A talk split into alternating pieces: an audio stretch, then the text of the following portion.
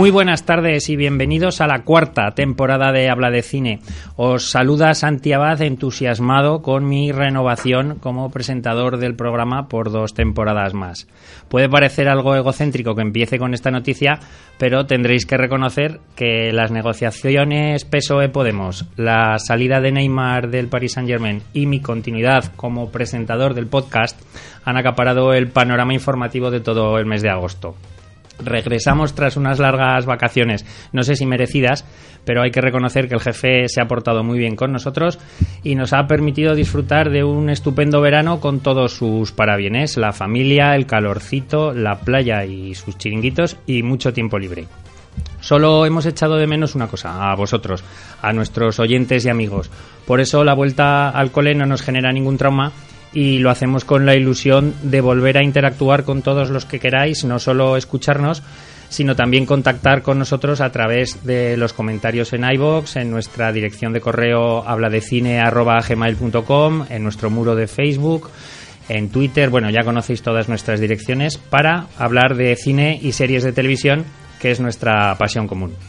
Hoy empezamos el nuevo curso con un programa especial en el que repasaremos los estrenos más importantes del verano, algo que según mi criterio debería convertir esta primera entrega del podcast en un monográfico sobre el último trabajo de Tarantino.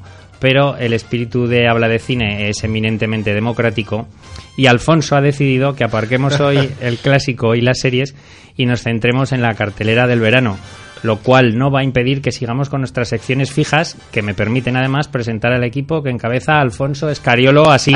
Buenas tardes, jefe. Triple de Hernán Gómez.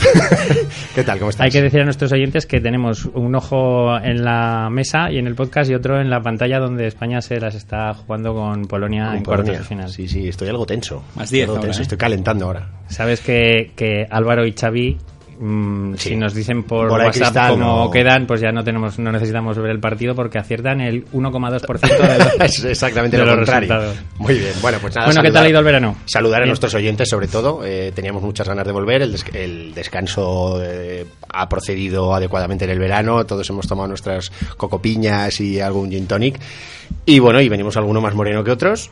Y con ganas, sobre todo, de hablar de un montón de cosas. Porque, como bien has dicho, este programa es diferente. No va a haber clásico, no va a haber eh, televisión, no va a haber eh, nada en VOD. Solo va a haber un resumen de muchísimas películas que han recorrido la cartelera durante todo, todo este mes de agosto, principalmente, y, pri- y pri- y primero de septiembre. Y sí que vamos a hablar de taquilla también un poco de, a modo de resumen. Mm, decir que, por ejemplo, este fin de semana, eh, de manera provisional, 6-8 de septiembre, solo voy a dar datos. Número 1 y 2 con 2,6 millones. Número 2, Érase una vez en Hollywood con 0,5 millones. Número 3, Objetivo Washington, 0,5. Número 4, Padre no hay más que uno, con 0,4 millones. Y número 5 de este top 5, eh, Quien a hierro mata, eh, con 0,4 millones. Eh, decir que se, eh, aproxi- se aproximarán a los 6 millones y medio de recaudación global, son unas buenas cifras contando el mes que, que nos encontramos recién terminadas la- las vacaciones. Y sí que voy a repasar alguna cosilla más, por ejemplo, como las cifras de Tarantino, ¿eh? que aquí somos muy fans de Tarantino, sobre todo tú, Santi. Y, por ejemplo, la película de Érase una vez en Hollywood eh, alcanzará una cifra aproximada a los 10 millones de euros de recaudación que hará que se quede la tercera, porque Django desencadenado mm, logró recaudar 10,6 millones de euros y Malditos Bastardos, que es la que más ha logrado de toda la filmografía de Tarantino, alcanzó 11,1 millones de euros. Hablo, por supuesto, de en España. ¿eh? Eh, por ejemplo, Pulp Fiction se quedó en 6,89 y Los Odiosos 8, que es la anterior, la inmediatamente anterior, tuvo una mala recaudación de 4,75 millones de euros. Pero, eh, pero eras una vez en Hollywood, sigue en cartel. Has dicho Sigue en 10 millones cartel. es la proyección, Es, la previsión. eh, no, es, es lo que ya tiene, con lo que se estima de ahora. ¿vale? Y se, se estima que con lo que poco que le queda de recorrido, porque ahora ya van a ir cambiando las carteleras, aunque pueda aguantar alguna semana más, pero ya va a ser más residual lo que sume. Eh, y sí, se, se calcula que irá sobre los 10. No es que los tenga ya, pero se calcula que va a, tener, que va a terminar sobre los 10. Otras cifras, por ejemplo, cine de terror en septiembre. Eh, septiembre es un mes que, después de todo el cine familiar de agosto, parece que se coge con ganas, ¿no? Que haya un gran blockbuster de terror. Seguro que tú, Santi, eh, lo- lo- tenías ganas de que llegara a estas fechas por eso, ¿no? Yo voy otra vez a ver a la, la de Tarantino. Cada vez cuarta que estrenan una de terror voy a Vas ver otra vez una de cu- Tarantino. cuenta una más, ¿no? Pues eh, decir datos, por ejemplo, está It parte 2, que como he mencionado, se irá a los 2,6-2,7 millones de euros. En 2017, It Parte 1 recaudó 2,6 y en 2018 La Monja 2,9. Hablo del primer fin de semana de septiembre exclusivamente, ¿vale? Eh, datos globales, por ejemplo, It Parte 2 se va a ir a nivel mundial, mm, o se ha ido a 185 millones de dólares una cantidad eh, muy alta. Eh, la parte 1 alcanzó 189, es decir, que se, se marca en, se mueven las mismas cifras. Eh, Fast and Furious House and Show, 719 millones de dólares lleva recaudados a nivel mundial hasta la fecha. El Rey León, que es la gran película del año, realmente, aquí en España ha alcanzado los 34 millones de euros, solamente en España. Se convierte en la primera película por encima de Vengadores en Game. Y incluso alcanza el séptimo largometraje con mayor taquilla en, la historia con 1.599 millones de dólares. Es decir, unas cifras estratosféricas. Si solo analizamos de top 5 en España de lo que llamamos de año, vemos que el número 1 es El Rey León, número 2 Vengadores en Game, número 3 Aladdin, número 4 Toy Story 4, número 5 Dumbo. Es decir, de las 5, 4 son de animación, digamos, mm. y de las cuales 3 eh, son remakes de los clásicos de Disney. Como para decir a Disney Efectivamente. Que no Entonces, eh, no podemos preguntarnos por qué Disney está haciendo todo esto, ¿no? Y simplemente, por terminar, que me he estirado mucho, pero había mucho de lo que hablar, eh, hablar de la gran película de, de, Santiago Segura, que está siendo todo un hit en este verano, Padre No hay más que uno, que lleva ya más de 1.850.000 espectadores y más de 10 millones de euros recaudados en taquilla. Hace poco salía la noticia de que ya está garantizada el año que viene para empezar a rodar la segunda parte. Y sin duda yo creo que ha sido, la, como digo, una gran noticia para el cine español, para las arcas del cine español, que no llevaban un buen año. Y como hablamos con Santiago Segura en su día, pues eh, esperábamos de, desearle toda la suerte para que eso cambiara y lo ha logrado, lo ha logrado con creces. Lo que quiere decir que igual hay segunda parte. No, no, lo acabo de decir, sí, sí, sí, es que está, está haciendo el partido de España. Seis arriba, España. Entonces, eh, el año que viene ya empieza en el rodaje de la segunda parte. Perfecto. Pues gracias, Alfonso. ¿Qué tal, José Miguel? Hola, ¿qué tal? ¿Cómo estáis? Hoy estamos el equipo al completo. Sí, señor. No podía perderme el inicio de temporada. Para inaugurar temporada es una grata noticia. Así veía Además, el baloncesto también, porque si no, en el trabajo no podía. Estrenamos sección contigo, que va a ser el Hype Meter del presidente. Hype Meter, muy bien esa pronunciación. ¿En chino cómo es? No tengo ni nada. muy bien. Bueno, que esto va a ser un poco el medidor de... de, de las ganas de ver películas de lo que viene. Venga, pues arranca, arranca con ello. Bueno, pues eh, vamos a hablar hoy de, la, de lo que viene ahora en septiembre y octubre, ¿vale? Y, bueno, de, la, de todo lo que viene, eh, mi hype meter particular empezaría con, con Ad Astra, lo nuevo de James Gray, que nos deleitó ya con películas eh, recientemente, como La ciudad perdida, que le gusta mucho a nuestro, a nuestro jefe, y otras que me gustan a mí más, como La noche es nuestra o La otra cara del crimen, y que, bueno, pues es una epopeya espacial con, con Brad Pitt en, esperemos no, una de sus últimas apariciones y con dos veteranos ilustres que ya han estado por el espacio, como son Tommy Lee Jones y, Donald Sutherland. Em, ahí estoy con un, con un 7 sobre 10 ¿eh? en, mi, medidor, en tu medidor. En mi medidor. Y, pues, entonces, la, siguiente sería El silencio de la ciudad, de la ciudad blanca, ¿eh? yendo al cine español, que es lo nuevo de Dani Calparsoro que está basada en la primera obra de la trilogía de, La Ciudad Blanca, con, son tres novelas de, Eva García Sáenz de Urturi, y que en el papel, el papel de protagonista está Javier Rey y cuenta con Aura Garrido, Mariel Verdú y Manolo Solo. Y aquí otro 7 sobre 10 para, para Residencia de la Ciudad Blanca.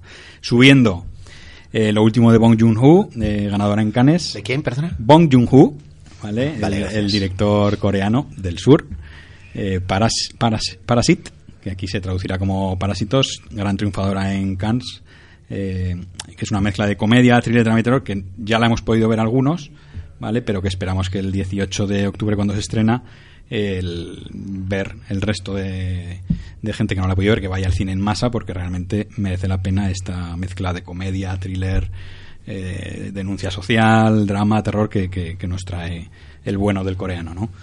Eh, 8 sobre 10 para Parasit. Eh, la siguiente sería el estreno de la semana del 20 de septiembre, superando a Dastra, por supuesto, por supuesto, que es Blinded by the Light, cegado por la luz, la nueva historia que nos trae Gurinder Chadha, el indio. ¿Quién, perdona? Gurinder Chadha, que recordaréis por Quiero ser como Beckham, ¿vale? Y que se basa en la historia real de un joven inmigrante pakistaní en Luton que a través de las letras del Bosch eh, pues se desarrolla personalmente como poeta, escritor y, posteriormente periodista. Un 9 sobre 10 para, para, esta película porque soy absoluto fan de Bruce Springsteen y porque me apetece verla muchísimo. Y por supuesto, no puede ser de otra manera, em, el 4 de octubre todos al cine a ver el Joker. Eh, poco que añadir, ya era un 10 mi hype sobre esto, sin ver trailers, sin ver nada, sin premios de ningún tipo.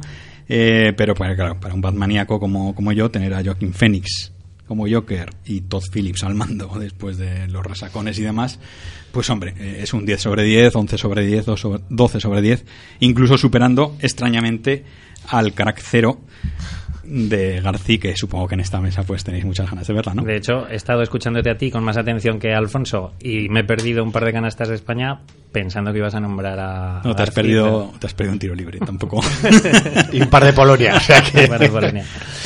Bueno, pues eh, esperaremos con ansiedad todos estos estrenos que nos anuncias. Así eh, es. José Miguel. ¿Qué tal, Luis? Hola, Buenas tardes. Vienes a, a la presentación y te vas. ¿No? No, no, sigo, sigo, sigo dos semanas más. Ah, vale, vale, estupendo. Mm, ¿Has viajado mucho este verano? Tú que eres em, un viajero. Pues no he estado mucho en Zaragoza, salvo un fin de semana en la playa, rodeado de niños y petardos. petardos no los niños, sino los mayores que estaban. Niños y petardos. pues viendo, viendo cine, sí, y, descansando. Lo que pasa es que veía las películas y no tomaba notas, que es lo que hago durante todo el año, y, eso implica que, que, este programa resumen, pues muchas tenga que tirar de memoria que es, que es muy de pez. Pues saber de qué me acuerdo. Pero conectando con, con el Presi, voy a hablar de, premios, ya que acabamos la temporada con el avance de Venecia, pues aquí tenemos la, los, los, premios de la última edición. Y la gran ganadora, aunque solo sea con un premio, ha sido el León de Oro para Joker de Todd Phillips. Recordemos que es el director de las Resacones. Eh, y el otro gran, gran triunfador ha sido Polanski, porque el Gran Premio del Jurado se lo ha llevado el oficial y el espía. Eh, la película basada en el caso Dreyfus. El premio especial del, del jurado ha sido para La mafia non è più que la de una volta. de Franco Maresco. ¿Qué cosa? Porque, no porque hacía así con la mano. qué cosa? Esto hay que decirlo haciendo así. Sí, hay que hacer con la mano. Y la dirección es de Roy Anderson por About Endlessness, que es el director que ya ganó hace unos años en Venecia con una paloma se posó en una rama para reflexionar sobre su existencia, que todos hemos visto aquí. la Copa Volpi a la mejor actriz eh, ha sido Ariane Ascarid, eh, la mujer de Robert Guédiguian, por Gloria Mundi, de Robert Guédiguian. Y en la Copa Volpi pues no ha sido para Joaquín Phoenix, sino para Luca Marinelli por Martín Eden de Pietro Marcello.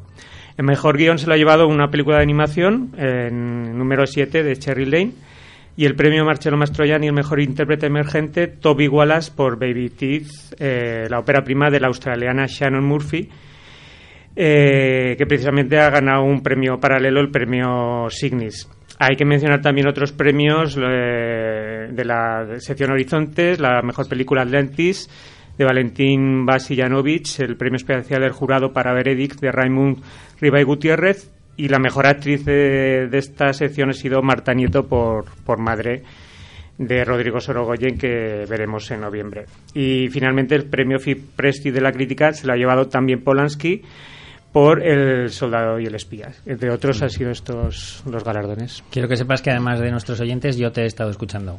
Luis. Sí, he, visto, he visto que me mirabas, sí, el resto, bueno. Sí, sí, sí, sí. No, todo. Estamos atentísimos. Es que esto Tenemos dos ojos, Luis. O sea, Premios, premios para Polanski, que imagino que no ha votado la presidenta. Sí. Y el resto, pues Tanto color en la pared parece un programa de Telecinco, ¿eh? Bueno, nos queda un miembro del equipo por presentar, pero tiene que salir del ataúd porque estaba tan fastidiado que se ha metido en su propio en su propia casa. Don Alberto Garrido. Muy buenas tardes. Pues bien, nada, yo lo quería decir a Santi, ah, digo a Santi, a Luis que una cosa es eh, ver y otra es escuchar. O sea, él, tú le puedes estar viendo pero no escuchando. Sí, sí, que las dos cosas. Vale, perfecto, muy bien. ¿Qué, qué tal? Pues eh, doblado de trabajo, muy doblado de trabajo. Doblado. Sí, sí, he tenido un mes de agosto infernal, no me dan vacaciones, o sea que eh, tengo de todo. ¿Por dónde quieres que empiece? ¿Por actor, una actriz? Empieza por actriz. Bueno, no, vamos a empezar Por Camilo por Sesto. Camilo Sesto, exactamente, eso es. Camilo Sesto, que realmente hizo cuatro películas. Como actor, in- eh, interviene en cuatro películas mal contadas. La primera, Los chicos del Prego, en el año 69 o algo así, y luego un par o tres más de ellas en los 70. Pero sí que tiene importancia pues porque eh, sus canciones han ilustrado muchas bandas sonoras, de, sobre todo películas españolas. La última creo recordar en Abracadabra, que sonaba la canción, ¿cuál era la de...? Eh, mm, ¿cuál Pues vivir, vivir así es morir de no, amor, la otra, la otra que es la- muy famosa. eh, Melancolía. Melancolía. no, es esa. es melancolía, es ¿eh? Veo Ah, que sois melancolía. unos Eh, fans. algo de mí, Sí, sí, sí. algo de mí. Algo de mí, exactamente. Eso, Eso. eso es, muy bien. Bueno, pues Camilo es esto, al cual, bueno, pues he tenido que, que vérmelas y deseármelas para poder apartar a todas las fans que se acercaban a la morgue para poder coger un cachito de, de- un trocito de pelo. ¿Qué, qué edad media tenían las fans? Las fans estaban rondando los 65, 66. Compañeras de. Fran. No haré más preguntas. Eso es, bueno, pues eh, Camilo Sesto, eh, fuera de coñas, descanse en paz, una gran ¿Tenemos pérdida. alguien más eh, vinculado con el mundo de la música?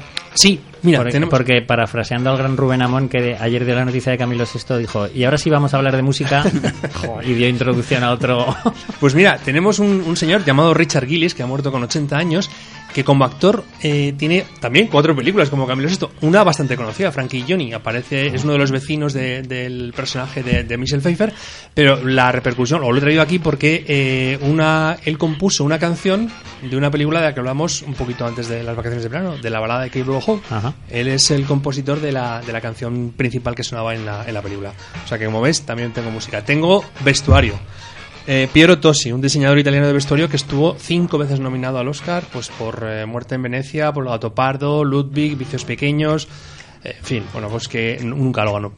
Pero bueno, era un gran diseñador de, moda o de vestuario italiano.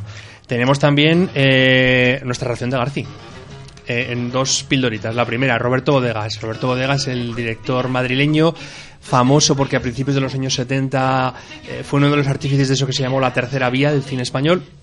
Con, sobre todo con tres películas, Españolas en París, Vida Conyugal Sana y Los Nuevos Españoles. Y en estas dos últimas, Vida Conyugal Sana y Los Nuevos Españoles, participó como guionista José Luis García. ¿Vale? De ahí su, Su vinculación. su vinculación con García. Y luego, eh, en los años 90 empezó a hacer series y acabó, pues eso. La última serie de la que tengo conocimiento es una del año 2008 que hizo, bueno, dos en el año 2008. Una que era Fago, sobre el crimen de Fago, que nos, nos es más o menos Sí. cercano a nosotros, y otra sobre los últimos días de, de Franco, 20N, los últimos días de Franco, más o menos creo que se llama así. Y la otra píldora, o la otra desaparición relacionada con, con García es, por supuesto, el fallecimiento de Encarnapaso.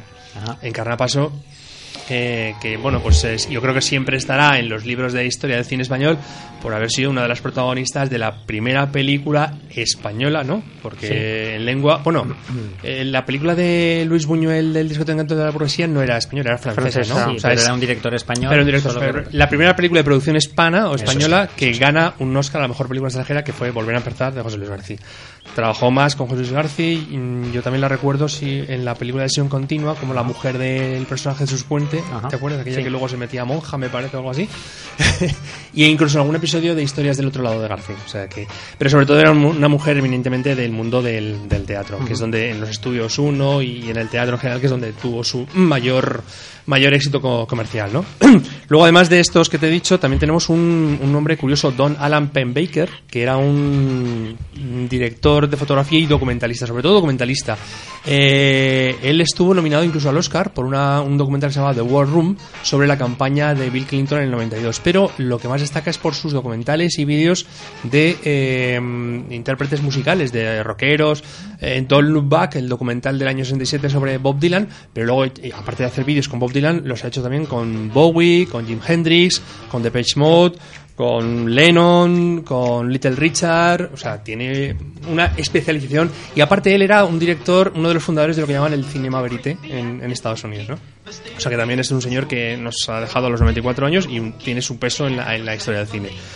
Eh, luego tengo un, un- un director y actor eh, francés, Jean-Pierre Mocky, cuyas películas en España prácticamente no se han estrenado ninguna, pero lo he traído porque fue un becario. fue un becario de dos películas, una Senso de Visconti y otra que también vimos aquí antes del verano, La, La Estrada de, de Federico Fellini. Un saludo a Fran, ya que has dicho becario. Silencio. No, sí, sí, sí. Vale, vale, de acuerdo. Yo no he dicho nada, ¿vale? Eh, más fallecimientos, eh, vamos a intentar acabar rápidamente. Tenemos Richard Gillis, un. Ah, perdón, Richard Gillis, el, que comentábamos, era el, el, autor de la, banda, de la canción de la balada de Cable Hall. Richard Williams. Richard Williams, un animador que ganó el Oscar por sus efectos visuales para Quien engañó a Roger Rabbit y también había participado y otro Oscar por un cortometraje animado, en el año 71 que se llamaba Christmas Carol y luego también destacó por eh, su colaboración en los títulos de crédito de dos películas de La Pantera Rosa, La Pantera Rosa ataca de nuevo y El regreso de la Pantera Rosa me parece que son. Eh, tenemos también un productor, un productor bastante eminente, Edward Lewis, que eh, fue el productor de, entre otras, Spartaco, la película de, de, Kirk Douglas, y también de aquel Missing, aquella magnífica película Missing de Jack Lemmon y, y Sissy Spacek. Pero sobre todo, bueno, pues él en los años 60 desarrolló una labor de productor, primero ligado precisamente a la figura de Kirk Douglas, Kirk Douglas y con la colaboración de Alton Trumbo en el guion. O sea, hemos hablado de Spartaco, pero también hizo El último, el último atardecer y Los valientes andan solos con guion de Alton Trumbo y protagonizadas por Kirk Douglas. Y también con Kirk Douglas aquella magnífica película El último de la lista, ¿te acuerdas? Una película y Siete días de mayo. Y luego se ligó de alguna manera a John Frankenheimer. A partir de este Siete días de mayo empezó a hacer películas con John Frankenheimer como El Plan Diabólico, El, el Grand Prix, El Hombre de Kiev, etcétera. Y ya, eh, por acabar este, este maratón, mm, lo dejamos, hemos dejado para el final a, Peter Fonda. A Peter Fonda, hijo ilustre del ilustre Henry Fonda, eh, yo creo que sobre todo conocido por aquel Easy Rider del año 69, por el cual estuvo nominado el mejor guion o historia em, no o basada o no, no, original, no más o menos en una, una categoría algo parecido. Eh, Easy Rider estuvo también nominado a mejor actor por una película que se llama El viaje de, Ulis, de Ulises y, luego, pues lo destaca en. Hizo tres o cuatro películas y sobre todo destaca por sus papeles secundarios en, en los años 80, 90 e incluso eh, en los años 2000 en, producciones de televisión. Y con eso. Bueno, pero ya, ya entendemos por qué dice que estaba doblado de trabajo. Has estado todo el verano Cargando. Encerrado en la morgue. bueno, pues vamos con los eh, estrenos de, del verano. Si os parece, tal y como habíamos anunciado al principio, hoy va a ser un monográfico de los estrenos de estas semanas que hemos estado de vacaciones. Eh, hemos ido seleccionando de cada fin de semana las películas que hemos considerado que pueden ser las que más repercusión tengan y las vamos a ir analizando brevemente con dos o tres excepciones en las que intentaremos entablar algo de, debate. Empezamos el 1 de agosto, además del éxito de Segura, del que ya tuvimos ocasión de hablar en nuestro último programa de la tercera temporada porque habíais asistido Alberto y tú al, al preestreno, se estrenaba también eh, Fast and Furious Hobbs and Show, una, la enésima eh, producción de esta saga, Luis. Sí, pues es un spin-off de la saga, mm, quizás motivado por las disputas entre Vin Diesel y Dwayne Johnson, y que eh, en principio tenía todas las cartas para funcionar, con un buen director, David Leitch, autor de, de Atómica o la secuela de Deadpool, y una pareja pues, que al principio nos cae bien, Jason Statham y, Dwayne Johnson La Roca. Eh, estos personajes mal avenidos se juntan para mm, perseguir eh, a Brixton, un malvado que se ha hecho con un arma biológica, y eh, intenta liberar a la hermana de, de, Kirby. Eh, en principio, para mí mm, el resultado no es bueno. En la duración es excesiva, 138 minutos. Para la poca empatía entre los personajes que yo creo que se ha explotado, unos diálogos eternos, repetitivos y cansinos. Vamos, con Bruce Willis y Civil Shepard tenía gracia en Luz de Luna, pero con esta pareja para mí no tiene mm, ni pizca de gracia. El resto de los, de los, actores, Vanessa Kirby, a mí no me gustó como, como actriz. Eh, flojea para mi gusto. y Elba hace un malo un poco light. Y Ryan Reynolds para mí repite un poco el personaje que hacía en Deadpool, pero sin mordacidad ni la mala baba de, de, aquel.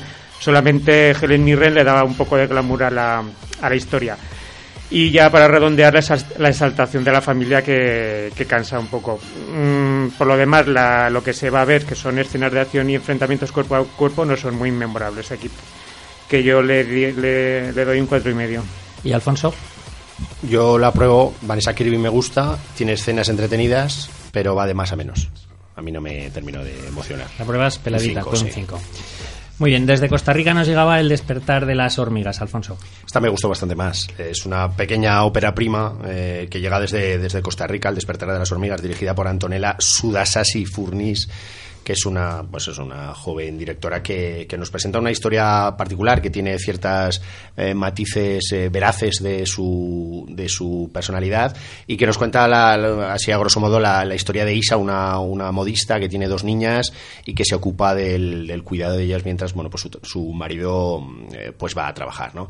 Entonces ella de alguna forma tiene que, como digo, soportar la educación de ellas, el coger, recogerlas y además también aportar eh, económicamente a casa con, con ese, esa labor autónoma que hace como, modista. Entonces, la, la, película viene a ser un, un, reflejo de una, de una sociedad que tiende a ser eh, bastante machista y donde, bueno, pues pone el dedo en la llaga, sobre todo en las relaciones un poco familiares, en cómo eh, pues se ven varias situaciones, ¿no? Donde hay una fiesta y donde los hombres están tomándose las copas y las mujeres están, eh, pues van cuidando a los críos sacan la comida, recogen, limpian y ellos no se han canteado del asiento tomándose la copa, ¿no? Entonces viene a criticar un poco eso, un poco el despertar, también el desconocimiento sexual en torno a la mujer, que hay mucho en esa, en esa sociedad, y la película, como digo, con, con un bajo presupuesto, pero con un intimismo y una cercanía, con, con una actriz, Daniela Valenciano, que, que está fantástica y que da donde tiene que dar, ¿no? Y lo hace con una sutileza y una inteligencia, yo creo que es una película de cine de autor, como digo, costarricense, pero, pero bastante notable. Le doy un 7.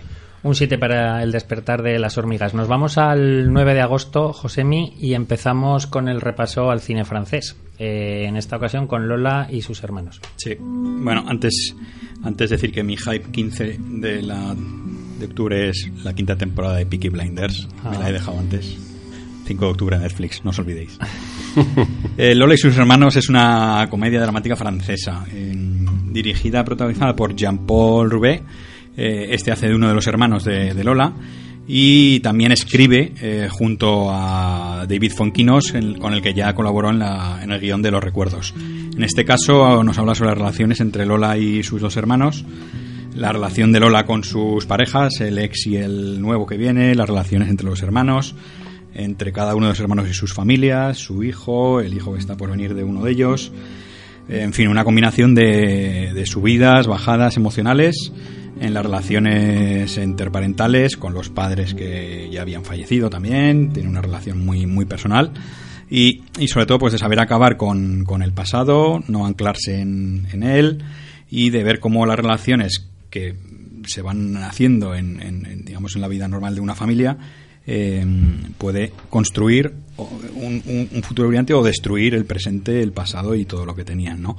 Eh, para mí esta es una comedia bastante acertada eh, de este director y un 7. Un 7. Eh, José Miguel Luis. Sí, yo también me gustó un 7. ¿Y Alfonso? Igual algo menos, un 6. Eh, esa mezcla de comedia-drama, bueno, con algo de altibajos. Eh, Luis Guillermo del Toro, además de un gran director, tiene también una faceta no tan oculta de productor y nos presentaba historias de miedo para contar en la oscuridad también este fin de semana, el 9 de agosto. Sí, pues una película que se desarrolla en el 68, cuando la guerra de Vietnam se encontraba en el punto álgido y estaban a punto de celebrarse unas elecciones que llevarían al poder a Richard Nixon. En este contexto y en Halloween, un grupo de chavales de los nerds típicos de, de toda la escuela eh, perseguidos por los matones se cuelan en una casa donde acarrea una antigua leyenda urbana y sustraen un, un, libro escrito por una niña que falleció en esa casa. Este acto desencadena una serie de sucesos que afectarán a los, a los chicos implicados y que tendrán que luchar por salvar sus propias vidas. Eh, es una película que, se, que yo creo que bebe de la moda retro que Stranger Things ha llevado a cabo en, en, televisión y que se, se extiende al cine. Eh, la, presencia del toro se, eh, se muestra en, aspectos como el rechazo de la inmigración y todo lo que sea diferente, que está muy presente en su cine y que podía trasladarse al momento de la América actual. Y, lo que ha hecho Del Toro con sus guionistas es recoger una serie de historias y leyendas urbanas que aparecen en un libro escrito por Alvin Schwartz y, y, que bueno pues eh, vendrían a ser un poco relatos de terror con la variante nuestra que sería lo del el hombre del saco no historias con las que se pretende infundir miedo a los niños para evitar que hagan algo Es una película mm, que no llega a dar miedo, pero es muy vistosa, muy entretenida, con una buena dirección de Andre Overdahl, que, el que hemos visto en Troll Hunter y en la autopsia de Jane Doe. Y Del Toro mm, muestra su sello en la presencia de mansiones góticas encantadas, con la presencia de ser rechazados por ser diferentes o especiales. El reparto es desconocido, aunque mm, está el imprescindible Javier Botet, del que aún hablaremos más tarde que aparece en las películas del Toro. Un 7. Alfonso. Me gustó también mucho. Suscribo todo lo que ha dicho. Un 7 y destacar la música de Marco Beltrami. Alberto, vamos con la dosis de animación del verano que venía de la mano de una secuela, Mascotas 2. Eso es, Mascotas 2, dirigida por Chris Renault, el mismo, bueno, codirigida por Chris Renault, que era el mismo director de la primera, de la primera parte, de la primera Mascotas, que era del año 2016 eh, Chris Renault, que también es director, aparte de esta primera de la primera parte, de los Gru, Gru 1 y Gru 2. Y, bueno, pues ¿qué, es lo que pasa? Que, en Mascotas 1 teníamos una película que, tuvo un, éxito, yo no sé si más o menos eh, esperado o no, pero sí que tuvo mm, un, gran éxito eh, comercial en taquilla y, claro, lo, lógico, han decidido seguir explotando el, el filón, ¿no? Eh, lo que pasa que si aquella Mascotas 1 mm, nos contaba, pues eso, la historia de un perro Max eh, que viene otro perro a hacerle la competencia en su hogar, un poco en la línea de una historia argumental muy parecida a Toy Story, si recuerdas, lo que pasaba con Buzz y con Woody. Eh, aquí, mm, cuando finaliza eh, Mascotas 1 eh, y empieza esta segunda, esta segunda parte, la dueña de Max y de Duque, del, su compañero de perruno, se ha casado, ha tenido una criatura y, bueno, pues parece que va a, mm, va la historia a ir por ese lado, el lado de la coexistencia con el niño, con un niño pequeño de, escasamente dos o tres años y, de repente te encuentras con que la, la historia mm, se divide en, tres tramas o subtramas, ¿no? Por un lado, em, este, el perro protagonista Max y Duque se van con su familia y con el niño se van a una granja en las afueras de vacaciones eh, por otro lado, la perrita blanca esta que estaba enamorada de Max, eh, mm, pues se queda al cargo del, juguete favorito de Max, lo pierde en una, en una, en un piso que está lleno, es un piso de una señora mayor que tiene todo gatos. Y entonces ella, bueno, pues no vamos a decir lo que, lo que hace, pero bueno, sus aventuras y desventuras por conseguir recuperar ese juguete favorito que se le ha sido encomendado para guardarlo mientras el Max está de vacaciones. Custodio. Custodio, exactamente, o depósito.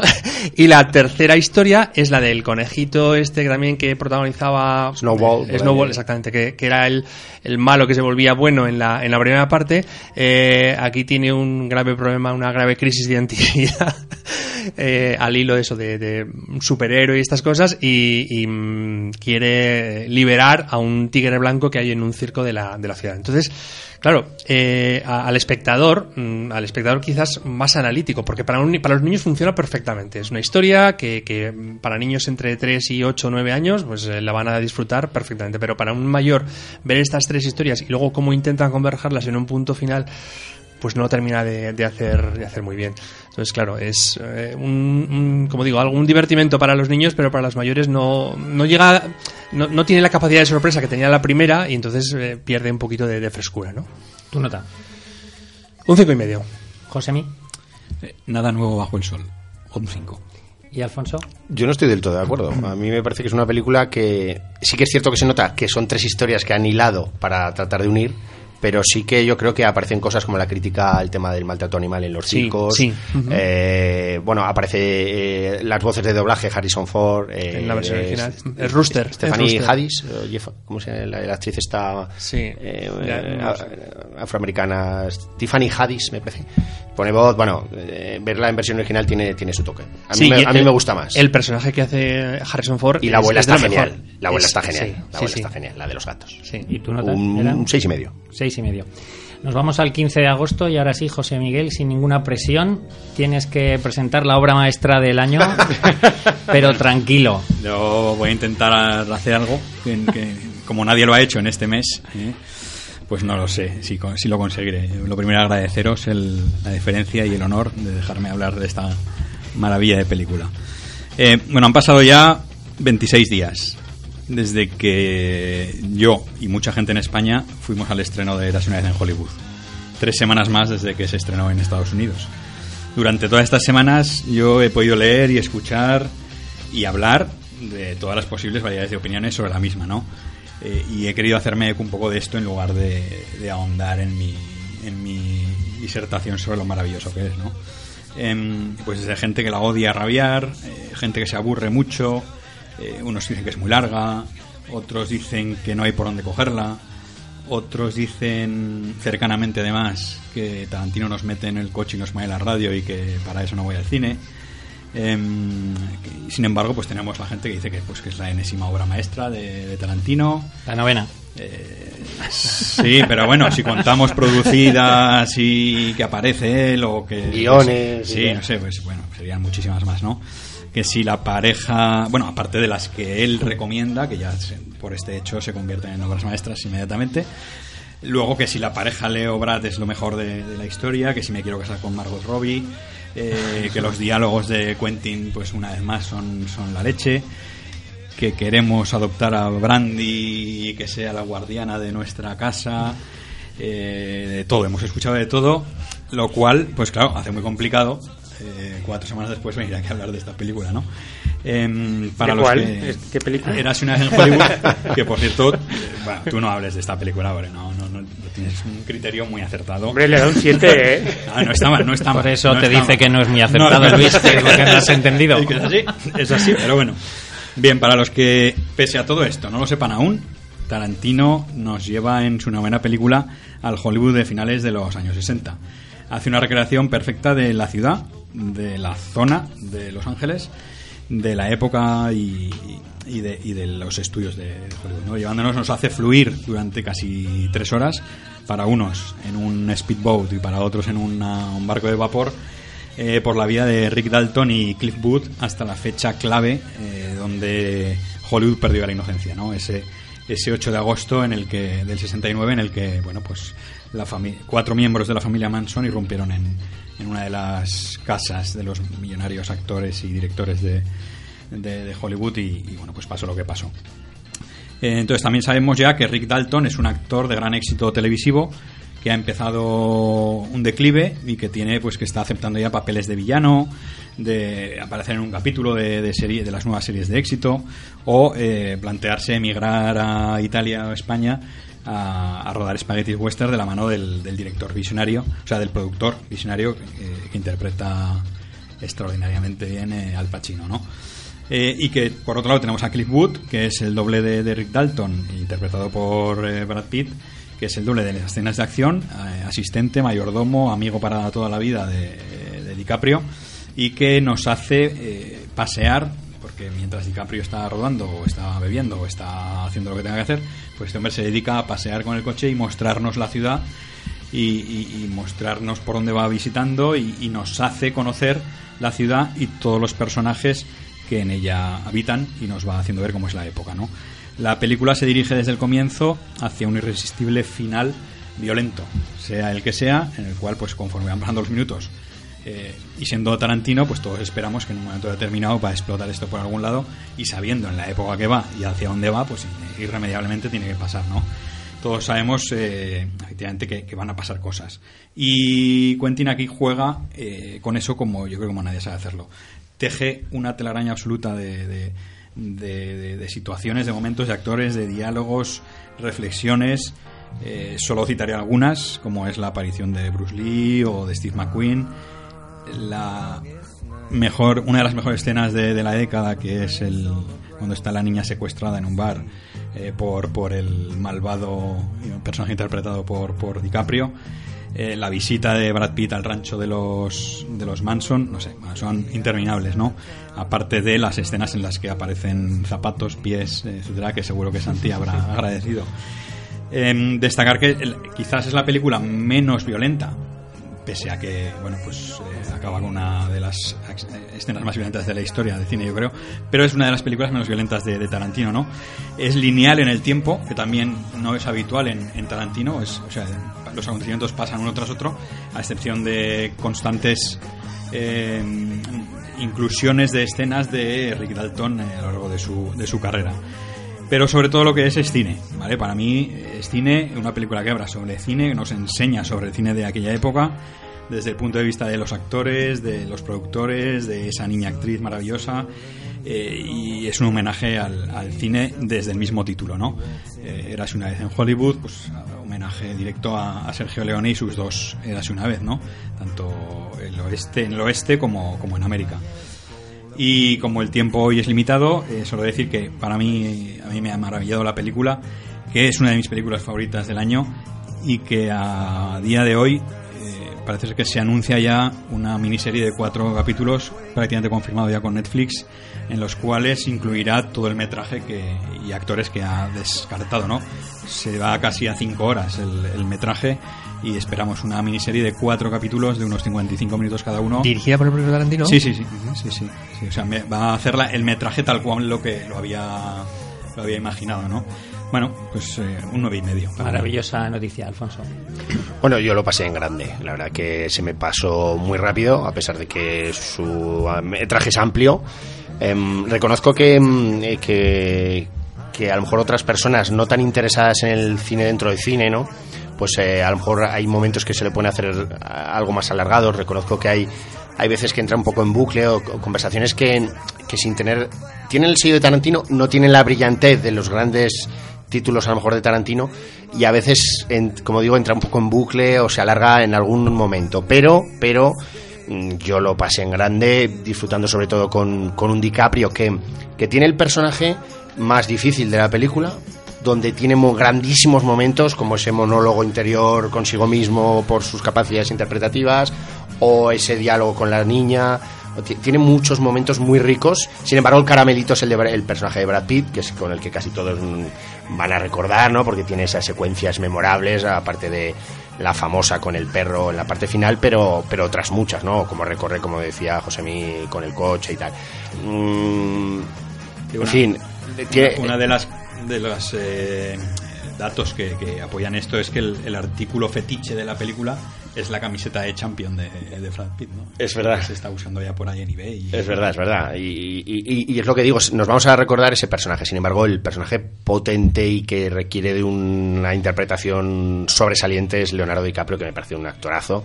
Y aquí lo vuelve a demostrar. Eh, el elenco de secundarios, pues también todos excelentes. La recreación, como he dicho, muy bien claro, nos, recrea una época final de los 60, pero es la época que él le interesa, o, no la época que le interesa, la, eh, dentro de esa época lo que le interesa, que es Hollywood, el cine y, la historia de, Tate, ¿no?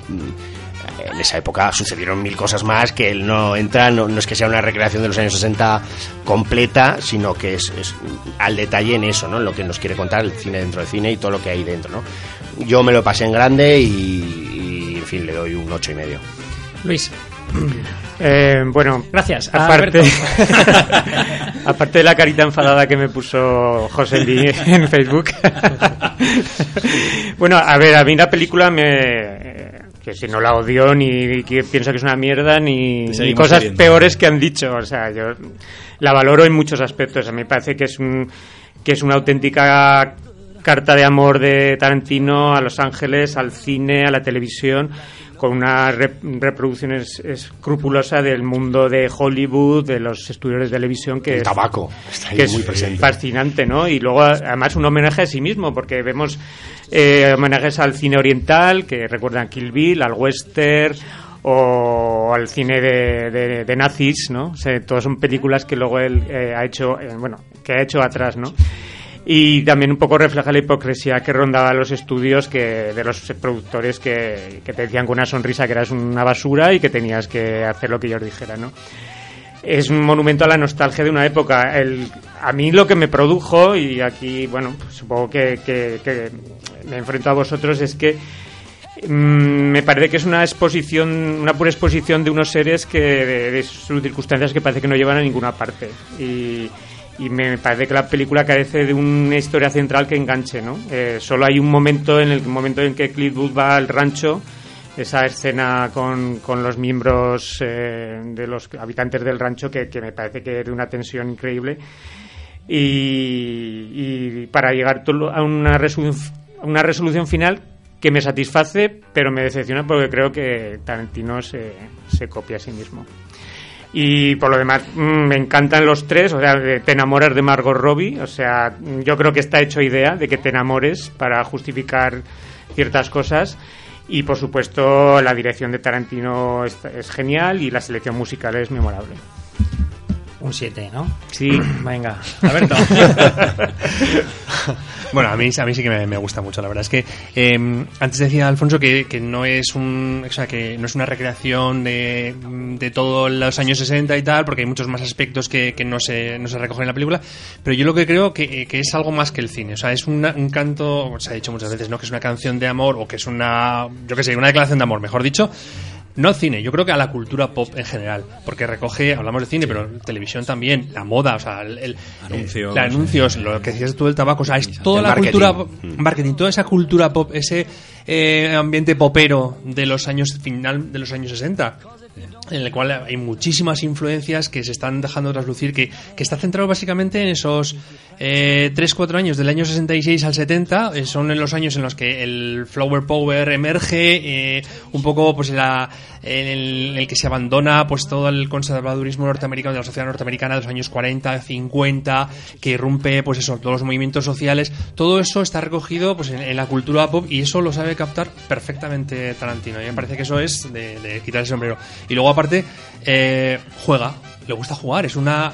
Eh, estoy pensando lo que comentamos, la escena de, del, de cuando va eh, el personaje de Brad Pitt al rancho de los Manson.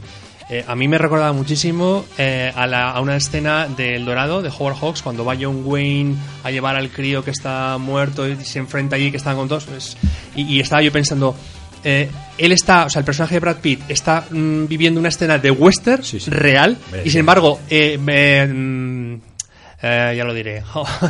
Bruce no, no, eh, Brad Pitt. Ah. DiCaprio. DiCaprio, DiCaprio, sin embargo, está rodando una escena ficticia. O sea, están haciendo paralelamente una escena ficticia y una escena real. O sea, a mí me parece que juega, mm. en ese sentido, tiene un, una, un manejo de, de la situación, de cómo te está dando las cartas que tú quieres, porque esa es otra, consigue que cada uno de nosotros eh, nos veamos reflejados en, algún momento, en o sea, todos nos sentimos, nos, estamos viendo ahí perfectamente, nos está encantando por algo, ¿no? Eso yo creo que lo hace, y luego por supuesto las interpretaciones de los dos, de los dos, de tanto de DiCaprio como de, esta vez me he acordado, como de Brad Pitt, son de, yo creo, merecedoras cuando menos de una nominación a, los Oscars, ¿no?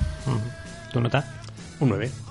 Bueno, yo me he guardado para el final para terminar con un 10 también. Claro, bien hecho. Porque quiero que nuestros oyentes se queden con ese sabor de boca, con el del 10 para, para Tarantino. A mí me parece independiente. Habla de la escena del caballo, de la persecución. Independientemente de que sea no sea eh, un poco partidista, porque eh, a mí Tarantino se suena a los mocos y seguramente le daría un 10 también. Pero ah, yo vi ayer la película por segunda vez y, y no solo es que te sientas identificado, como decías tú, Alberto, es que vi otra película distinta a la primera vez que la vi lo porque hay tantísimas cosas. con eso lo que quería decir también es que tú ves reflejado el homenaje que tú quieres buscar, porque yo estaba pensando en un homenaje de cine clásico que luego os lo comentaré, que a lo mejor no lo veis. Por eso te digo que, que, cada, en cada visionado, yo la he visto dos veces solo, ¿eh? tampoco muchas, pero la veré más veces, pero, pero cada vez he visto cosas distintas, porque me parece que los 164 minutos de metraje están escrupulosamente, milimétricamente trabajados por, por, Tarantino. Eh, a mí, por ejemplo, a diferencia de Luis, el final me enloquece. Y me parece que lo que diferencia una obra maestra, una de las cosas que diferencia una obra maestra de una buena película es cuando consigues un final redondo, como me parece que lo consigue Tarantino aquí, o como hablaremos después de la película de Paco Plaza, que también me parece que es un final soberbio. Y tener un buen final hace mucho de, de una película. Em, ya habéis destacado muchísimas cosas, solo yo por nombrar algo más me gustaría eh, hacer mención también a la autorreferencia que hace a Death Proof con Michael Especialista, eh, que me parece también muy brillante. Em, decir que, que, una de las cosas que más me gusta de la dirección de Tarantino es el tiempo que se toma en cada escena, que parece que... Mm, eh, estoy convencido que en otros directores se harían soporífero el que un personaje estuviera eh, fumándose un cigarrillo en tiempo real y, Tarantino mm, no hace que te aburras en ningún momento porque alrededor de, ese, de esa calada tienes 50 cosas en pantalla y en imagen que cada vez que ves ves una cosa una cosa nueva. Mm, se le ha criticado a Tarantino que mucho esta película, pero le leí decir que al, fin y al cabo esto es un poco como ha hecho Almodóvar con Dolor y Gloria. Es su, su paja mental, es su recuerdo de infancia. Eh, ha recreado su mundo y su, y su universo y lo ha hecho y lo ha hecho de maravilla. A mí el, esas eh, en este segundo visionado me ha gustado muchísimo más, he sacado mucho más partido y me ha parecido mucho más el centro argumental que, tú echabas de menos, Luis. Eh, los rodajes de DiCaprio eh, para las series que, que en, un primer visionado de la película puedes decir esto que tiene que ver con la, y los trama. son demasiados. a mí me parecen, a mí me parecen fabulosos. De hecho, eh, eh, el estar rodando una escena que además has visto previamente cómo la ensayaba y cómo la engancha, a mí me parece una, una auténtica obra, obra maestra. Y la escena esa del rodaje, que le paran, que corta, que se equivoca, esa, esa, secuencia me parece magnífica ah, Bueno, una maravilla de. Oye, Samuel L. Jackson no sale, ¿no? Yo he hecho, lo eché de menos. No sale. Por ahora no. Vale, no sé si en, la serie en esa hora y diez minutos. Vale, vale. Yo, lo, yo, lo, esperaba en algún cameo. Yo he oído ya tres, he visto y he leído tres o cuatro actores que, que tienes ahí, por ejemplo, eh, Michael Madsen sale más, James sí, porque sale poquito. Eh, bueno, pues hay, hay tres o cuatro actores que tendrán más. Christoph no sale tampoco. Tim Roth, que, Tim Roth, Tim Roth es uno de ellos. Aparece como cortado en. Sí, sí, sí, sí, pues es uno de ellos y, ah. bueno, tres o cuatro más que seguro que tenemos ahí en esa serie. Pues la disfrutaremos, la disfrutaremos. Vamos a continuar con los estrenos que se nos está echando el tiempo encima. Alfonso, vamos con una secuela, la segunda parte de A 47 metros. Sí, pues eh, es una película de terror, que en este caso la, secuela de la película que nos comentabas, eh, una película que en este caso no cumple con todos los... Eh, a ver, la primera, la primera eh, recordamos, la primera película nos contaba la historia de dos hermanas que quedaban atrapadas, es una película del 2017, que quedaban atrapadas, si no recuerdo mal, cuando intentan ver unos tiburones blancos en una de esas celdas, ¿no? Que las bajan ellas al fondo del mar para, pues para verlos de cerca, ¿no? Y, bajan con bombonas y todo lo que sucede allí, ¿no? Tienen que aguantar con ese poco oxígeno que tienen y sobrevivir al ataque del tiburón. En esta ocasión a 47 metros 2, eh, bueno, dirigida por Johannes Roberts, eh, pretende captar un poco todo mm, eh, ese ese ambiente cerrado, ¿no? Esa claustrofobia que presenta el estar en un espacio con poco oxígeno, eh, sin salida aparente y con unos tiburones rondando, ¿no? En este caso, donde además se añaden una especie de, de ruinas antiguas como celtas o, incas que, aparecen por allí. Eh, un grupo de amigas que, que bueno, pues van a, a, tratar de ver esas, esas ruinas y se meten buceando y aparece, como digo, esta especie de tiburón ahí letal.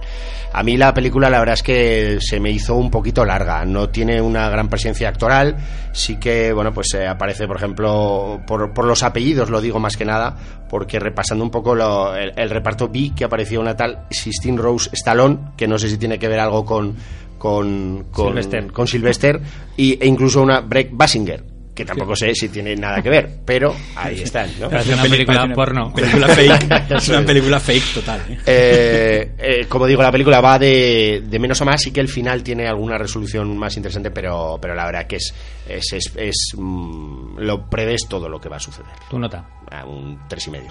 Recordamos que estamos en los estrenos del 15 de agosto y Luis, qué mejor día que el Día de la Virgen para estrenar Jonas Trueba su último trabajo, La Virgen de Agosto. Sí, con toda la lógica del mundo porque la película se desarrolla durante la primera quincena de agosto y se rodó en agosto del 2018, dirigida por Trueba y con guion del propio Trueba con Ichaso Arana, que es la protagonista y narra un poco la historia de una chica treintañera que decide quedarse en Madrid un verano porque atraviesa una especie de crisis existencial, no sabe un poco qué hacer con su vida y pasa el verano en la ciudad. Narra un poco sus experiencias, su soledad, también la gente que conoce y los diversos personajes manifiestan su estado vital y la encrucijada en la que se encuentran, ¿no?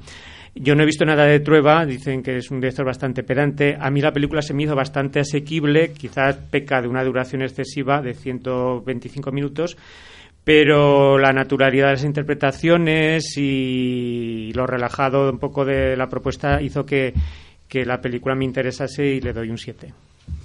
Em, Alfonso, volvemos a Francia, La Casa de Verano. Bueno, La Casa de Verano es una película que a mí me decepcionó. No tenía unas grandes expectativas, pero Valeria Bruni en la dirección, bueno, pues siempre es bastante autobiográfica, presenta mucho de su vida personal, lo lleva un poco al surrealismo y aquí nos cuenta la, la, vida de una mujer de unos 50 años que, bueno, pues es directora, pretende sacar adelante un nuevo, un nuevo largometraje y en eso, en, mientras está trabajando en el guion, etcétera, bueno, pues se va de veraneo a su casa, una casa maravillosa eh, al borde de la playa, eh, con una fotografía estupenda y donde allí veremos un montón de personajes estrambóticos, eh, familiares y amigos que presentarán una serie de situaciones en las que no conecto para nada. vemos continuamente a Valeria Bruni-Tedeschi, que es una gran actriz, pero la vemos continuamente enroscada en el teléfono, llamando a. Eso es, dando voces, yendo de un lado para otro, llorando, y ya digo, y una serie de personajes que para nada tengo conexión con ellos y se me hizo muy aburrida. Es una pena porque realmente esta semana sí que hay una película de la cual no vamos a hablar y simplemente voy a recomendar que es Amor a Segunda Vista. Esa película francesa de esa misma semana sí que merece la pena, más que esta. ¿A esta qué nota le das? Un tres y medio. ¿Y Luis? Yo cinco y medio me, me agoto bastante. Dejamos aquí los estrenos del 15 de agosto y nos vamos una semana más adelante al 23. y en toda selección de películas que se precie tiene que haber un basada en hechos reales. Y este es el caso de una íntima, una íntima convicción, el debut en la dirección de Antoine Bolt que nos, que nos cuenta el desmedido interés, el, enorme esfuerzo, desproporcionado esfuerzo que realiza Nora, una cocinera en principio normal y corriente, por demostrar la inocencia de un marido, no el suyo, que fue acusado eh, ocho años atrás de haber asesinado a su esposa.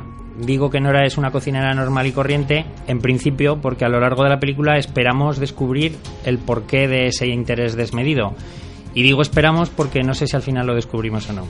Y, digo no sé cuando en realidad lo que quiero decir es que no quiero desvelarlo. Ah, te habías dormido. Bueno, en fin, a, mí me parece una interesante e inquietante película que se sostiene fundamentalmente por las soberbias interpretaciones de, de Marina Foix que vimos en El Gran Baño o en el taller de escritura y la de Olivier Gourmet eh, incluso también Loren Lucas, el que interpreta al marido como secundario, hace un papel muy contenido y muy comedido en, desde, desde esos pocos minutos de metraje.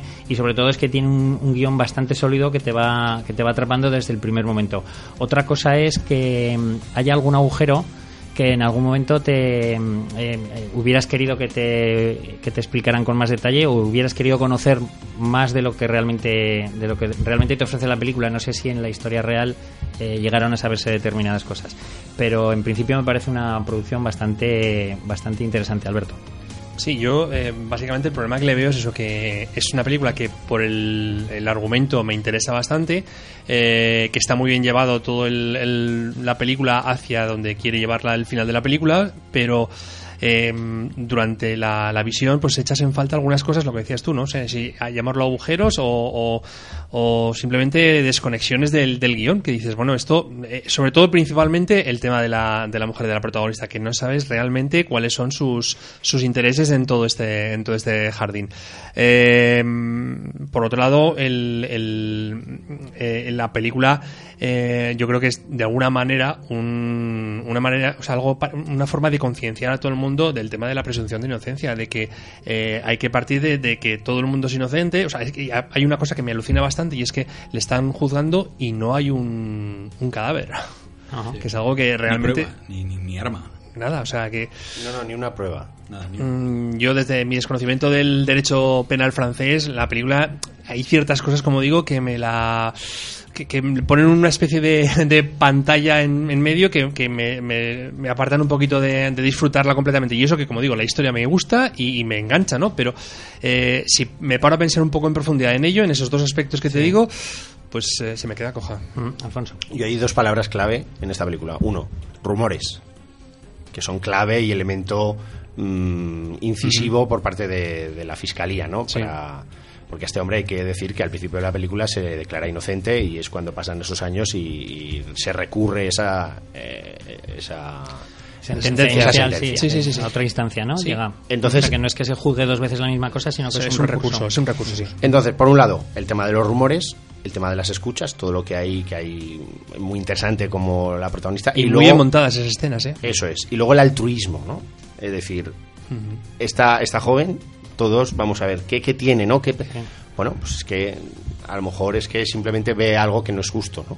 Y, a veces no todo tiene que tener un fin económico, amoroso. Puede haber algo de altruismo, puede haber. Entonces, eh, creo que juega con eso y a mí me parece un auténtico película. A mí me gustó muchísimo me gusta mucho, como sabéis, el cine judicial y tenía particular interés en, ver esta película y la disfruté a cada detalle. Además, el ritmo de la película, como dices, el montaje, el tema de las llamadas, pero sobre todo durante todo el. Eh, cómo lleva el juicio, cómo, cómo la, música que estábamos escuchando un poco de fondo. Hay momentos que acelera, ¿no? Que, que incluso tú. Estés, Cómo va apareciendo una segunda vía, ¿no? Y dices, ostras, ¿y por qué no? Pero es que están juzgando una cosa y no otra, ¿no? Hay una serie de detalles ahí y, sobre todo también Olivier Gourmet, que has destacado, que es eh, actor fetiche de los hermanos Dardenne. Me parece que está, que está fabuloso además de la protagonista. En fin, me parece un peliculón, un 8 para mí. José Sí, yo, bueno, voy a destacar un mm. poquito lo que hemos mm. hablado algunos ya aquí en la mesa, eh, sobre todo a nivel del montaje.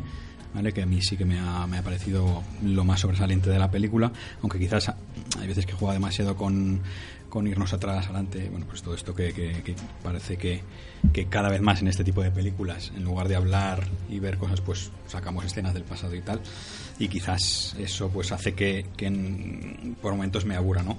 Pero sí que eh, a nivel judicial, pues lo que hablábamos de, de inocente hasta que se demuestre lo contrario, que es muy americano, o la duda razonable, en, en Francia sí que está la figura que no sé si está en otros países, de la íntima convicción, está, que es una potestad que tiene el juez de porque si no hay pruebas, si no hay hechos, no hay cadáver, no hay tal, él mismo, si realmente está convencido, o sea, él, puede dictar sentencia eh, hacia un lado y hacia otro por su convicción, ¿no? Entonces, bueno, ahí sí que ya entramos en la justicia muy, muy, muy eh, al, filo, ¿no? Yo creo que lo, que decide una persona. Creo que la figura paralela en el sistema jurídico español sería el admitir a trámite una demanda. Si el juez podría ser, pero claro, pero aquí estás, aquí estás, condenando a una persona. Has llegado ya al momento del juicio, sí. Entonces, bueno, pues eh, es una situación a nivel judicial que, estamos viendo cada vez más en, todas las partes del mundo y que posteriormente, pues volveremos a hablar eh, en una película de esta semana. como es intocable y, y bueno pues para mí está, está bien la película, quizás no soy tan apasionado como vosotros, pero para mí es un seis y medio. ¿Y Luis? Sí, yo tampoco mm, tengo la pasión por esta película, me, en algunos momentos desconecté porque es muy proclive en mostrar escuchas y es como muy, muy, exhaustiva, ¿no? Y sí que me, me, me preguntó por la protagonista, es, una, es la única relación que tiene con el acusado es que su hija le da clases a su hijo. Bueno, y, bueno hay, otra, cosa que se, que se descubre adelante. Bueno, y, y que llega a poner en peligro a su, su entorno, ¿no?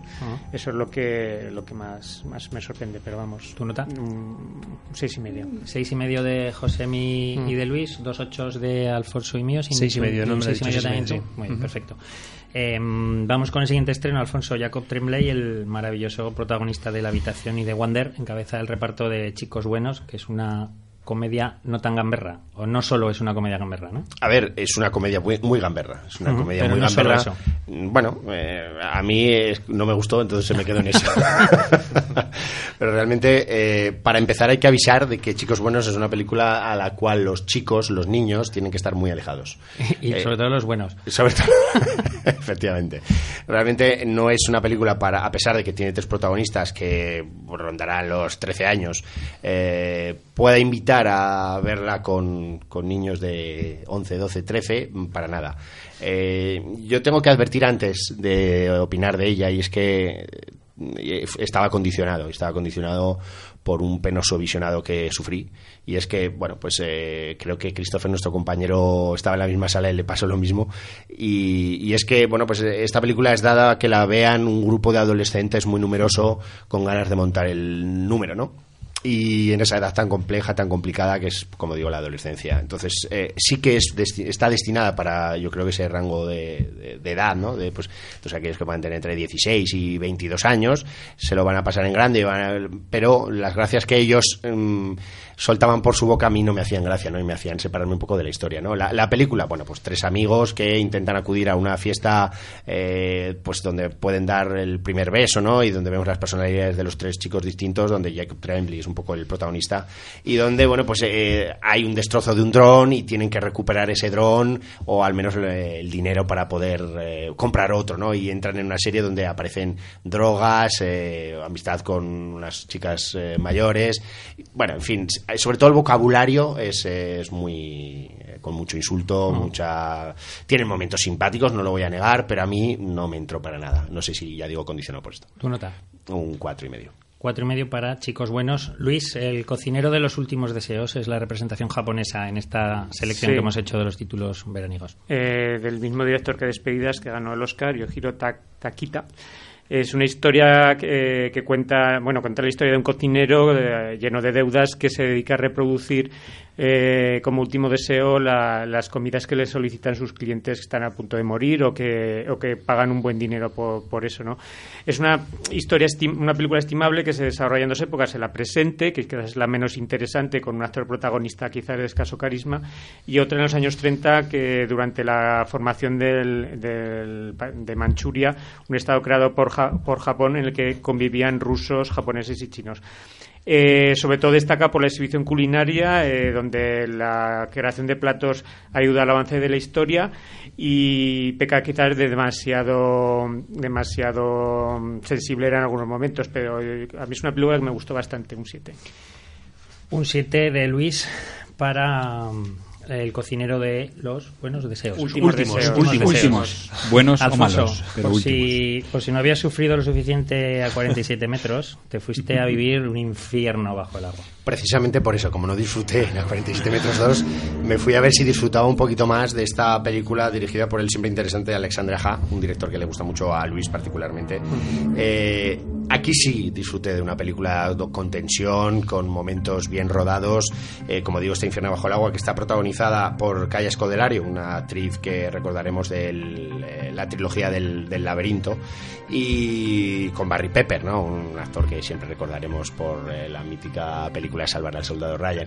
Mm, vemos como, bueno, pues eh, hay una tormenta tropical en la Florida americana y bueno, pues eh, hay unas grandes inundaciones y el joven o la chica tiene que ir a ver qué ha sido de su padre que no contesta las llamadas telefónicas. Decide saltarse todas las normas que le prohíben acceder a esa localidad costera y, mm, bueno, pues eh, primar el buscar a su padre. Va, lo, encuentra y había padecido, un, bueno, en su casa reconstruyéndole un golpe, pero resulta que es una zona donde hay un gran peligro de caimanes. Entonces, pues eh, es la supervivencia o no de ella y de su padre y de un perrito y de alguno que aparece por allí eh, en contra de estos caimanes en una zona que es muy propensa, como digo, porque no para de llover, hay mucha agua y ahí ellos se mueven como caiman en el agua.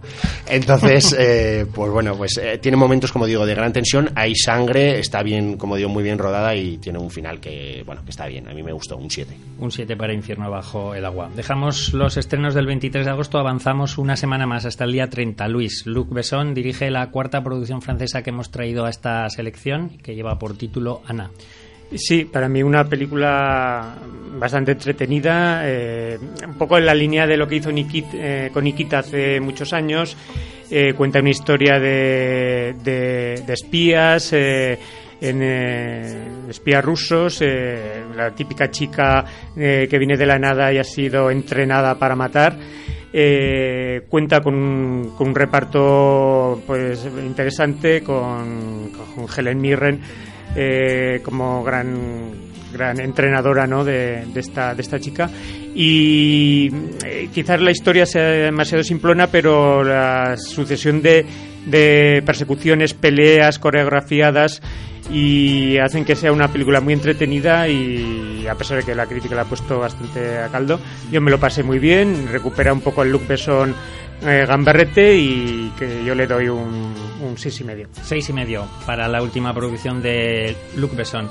Eh, ese fin de semana se estrenaba la última película de Paco Plaza, esta salida de su género habitual, el de terror, que es salida en parte, hierro, sí, es quien a hierro, quien a hierro mata. Y tenemos una entrevista que hicisteis Alberto y Alfonso con Paco Plaza. Yo tenía visto el vídeo de presentación que hiciste Ah, en sí. el cine Palafox. Sí. Eh, los Aragonia, los en los Aragonia, Aragonia, sí, perdón, sí. con motivo de la presentación de la película con el, pro- con el propio Paco Plaza y eso es lo que yo tenía. Pero hay una entrevista que me habéis tenido oculta, parece ser. eh, que no No estás atento a los te- WhatsApp. Estaría viendo el baloncesto también. y que vamos a escuchar a, a Sí, continuación. sí, efectivamente, tuve el honor de hacer esa presentación ahí en los cines Aragonia. Fue un momento pues eh, muy chulo co- con, él, con público, antes de la visión. Y antes de eso tuvimos la oportunidad, como bien has dicho, de, de hablar con él eh, y le, le hicimos esta entrevista. Pues estamos aquí con, con Paco Plaza, eh, que tenemos la suerte de entrevistar después de haber visto el auténtico peliculón que, que estrena este 30 de agosto, que es Quien a hierro mata, protagonizada por un notable, notablísimo Luis Tosar. Eh, Paco, buenas tardes. Hola, muy buenas tardes. Bueno, eh, lo primero, enhorabuena por la película, eh, porque la verdad que hemos tenido la suerte de poder verla previo a esta entrevista y hemos salido todos muy, muy encantados. La verdad es que es un cambio de registro en tu filmografía. Eh, has dominado y dominas el fantástico, el terror, y ahora de alguna forma nos presentas otra, otro tipo de terror, ¿no? No es terror al uso, es un thriller, un thriller que yo me he atrevido un poco a denominarlo que es un thriller minimalista. Minimalista en el sentido de que explotas muy bien las, personales, las personalidades de los personajes, el tete a tete, eh, los encuentros físicos y, y presenciales, sin tener que recurrir a grandilocuencias ni un exceso eh, de efectos eh, donde podemos perdernos, ¿no? Entonces, eh, primero que te quería preguntar, Paco, es ¿Cómo ha sido este cambio de registro? ¿Te has encontrado a gusto? Eh, ¿cómo, ¿Cómo ha llegado este proyecto a tus manos? Bueno, es un cambio de registro, pero tampoco muy brusco. O sea, hay que decir que la película tampoco es una comedia No, luego. musical. No, tiene, una- tiene hay un rollo un poco oscurillo. Yo me considero director de cine de terror y por todo lo que he hecho y por lo que espero hacer. O sea, ahora la próxima película que haré será de terror y quiero seguir haciendo porque es lo que me gusta. Lo que pasa es que cuando Emma Lustres, la productora de esta película, me mandó el guion y lo leí, pues se me quedó grabado, especialmente el final. Y recuerdo llamar a Emma y decirle, pero Emma, ¿este final lo puedo rodar? O sea, ¿de verdad puedo acabar la película así? Y me dijo, sí, le dije, pues si me garantizas eso, la hago. Porque ese final necesito rodarlo, ¿no? Porque me parecía una imagen tan potente, tan poderosa, que da tanto que pensar, que tiene tanta carga simbólica que, que, que estaba entusiasmado con hacerla. Luego que el guion me encantó, me gustó mucho esa combinación de estructura clásica de thriller eh, con unos personajes con una profundidad y con unos conflictos entre ellos, ¿no? Un- paternofiliales, conflictos de pareja, eh, que me parecía que, le- que hacía que los personajes fueran muy tridimensionales, muy personas reales a las que les pasan cosas, ¿no? Y especialmente tener un bueno que tiene una profesión que es eh, la profesión más altruista, eh, más mm, bonita y más, o sea, mm, más des- de- desinteresada que se puede tener, que es cuidar ancianos y convertirlo en un hijo de puta. Y al revés, y coger a un grandísimo cabrón Y y dotarlo de humanidad, ¿no? conver- ver a la persona que hay debajo, ver su fragilidad y, lo- lo- y sobre todo lo que más me interesa de la película es que es una película en la que el, protagon- el protagonista no sabes, como espectador, no sabes si quieres que consiga su objetivo o no.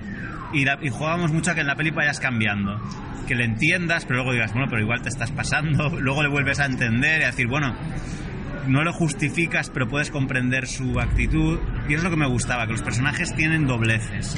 Eh, además, eh, en esta película hay un mm, también un, algo de cambio porque normalmente siempre has utilizado la- la- el personaje femenino como el protagónico de, de tu protagonista de tus películas. En esta Sí. ocasión, eh, quizá en Roma Santa, Julian Sanz pues era en teoría el protagonista, aunque creo que Sí. tiene más minutos de pantalla el Zapataki. Sí. Ahora eh, realmente es, es Luis Tosar el que, que absorbe los, la, la mayor parte de minutos de pantalla. Sí. Mm, supongo que es una decisión muy de- de- propia de guion. Para ti no te ha supuesto absolutamente. No, o sea, es una decisión de. Porque, porque es la primera película que hago que yo no intervengo en el guion. Yo siempre escribo personajes femeninos, nunca escribo. o porque. No sé si es porque no, no me acaban de interesar, me parecen como que no tienen una complejidad eh, suficiente. Pero, pero la verdad es que cuando leí este guion no me podía. No me podía resistir. Pero es la que tengo una tendencia natural a, pensar historias con, con, mujeres, quizá porque vengo del cine de terror, que, que, en el cine de terror, pues desde la mujer pantera hasta Alien, eh, siempre se ha caracterizado en oposición a otros géneros, por tener personajes femeninos muy interesantes, ¿no? La semilla del diablo, el exorcista, eh, siempre, eh, y no sé muy, o sea, Carrie, o sea, el cine de terror de alguna manera siempre ha sido más eh, proclive a contar historias Una mujer sufridora, ¿no?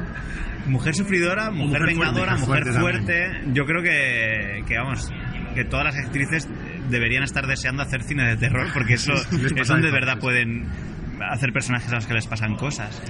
Y bueno, ahora también en, esta película vuelves a contar una historia en Galicia, como también en Roma Santa también era una historia que, que era eh, eh, sucedía, transcurría en Galicia, nuevamente vuelves allí. Eh, a mí me ha llamado mucho la atención los actores, la verdad es que quitando a Luis César, María Vázquez, pues el resto del reparto, que además hemos visto que le dedicas la película al personaje mayor a Chu, eh, Shan, que, falleció, ¿verdad? Sí. Y, y, no conocía, por ejemplo, eh, quería un poco preguntarte sobre el casting de los, sobre todo del hijo, del hijo joven, el más macarra, Quique. Quique, mm, ¿cómo, cómo, porque me parece que hace un papelón este chaval. Eh, ¿De dónde ha salido? Ya, es, es que eso es lo que nos preguntamos todos, ¿de dónde ha salido? A mí cuando me presentó la directora de casting, porque Enrique es un actor catalán de teatro, eh, que yo cuando lo vi en el casting me quedé impresionadísimo. Y pensé exactamente eso, ¿de dónde ha salido este, este pavo? O sea, ella me insistió mucho, me dijo, es que tienes que ver, conocer a este actor, yo lo he visto en el teatro y es increíble. Eh, y pasó una cosa muy graciosa, que es que entre actor y actor me fui al cuarto de baño. Eh, entonces, cuando yo volví, Enrique ya estaba dentro pasando texto con, con Arancha, con la directora de casting. Y yo desde fuera empecé a oírlo y pensé, hostia. O sea, es. Eh, Solo de oírlo. Sí, sí, sí, sí. Pensé, pero este pavo.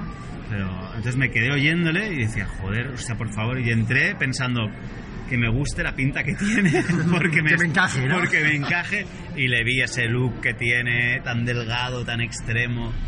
Eh, y claro, se había preparado el acento, el rollo de que, de que sea catalán, que en Galicia nadie nadie, nadie ha levantado la liebre de que no sea gallego, porque hace un trabajo, aparte de su trabajo actoral, ya de composición de personaje, de meterse en el, eh, con el hablar con los modismos de la, de la zona, pues es, es un actor espectacular.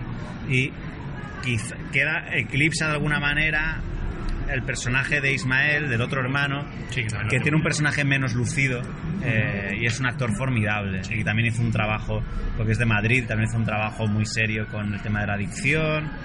La verdad que parecen gallegos. Sí, no, juega perfectamente. Oye, respecto al tema del casting, además, eh, la elección de Luis Tosar como el personaje protagonista y principal de la película es anterior sea, que está pensado, no sé si lo, has comentado tú con los dos guionistas, mientras escribía el guion pensaba en él o ha sido una cosa posterior y en la que tú has eh, de alguna manera influido, porque a mí me parece que es que le viene como anillo al dedo el, personaje a, Luis Tosar. Sí, eh, eh, Juan Galiñán, es que es el autor de la primera versión de guion, ya lo tenía en la cabeza de alguna manera, porque, claro, es que Luis lo que tiene es que es capaz de pasar de, del blanco al negro en un parpadeo. O sea, hay, hay dos o tres momentos en la película que a mí me parecen alucinantes de, de, no entender cómo lo hace. ¿no? O sea, para mí, mira que hemos hecho la peli juntos, pero para mí es un misterio cómo consigue.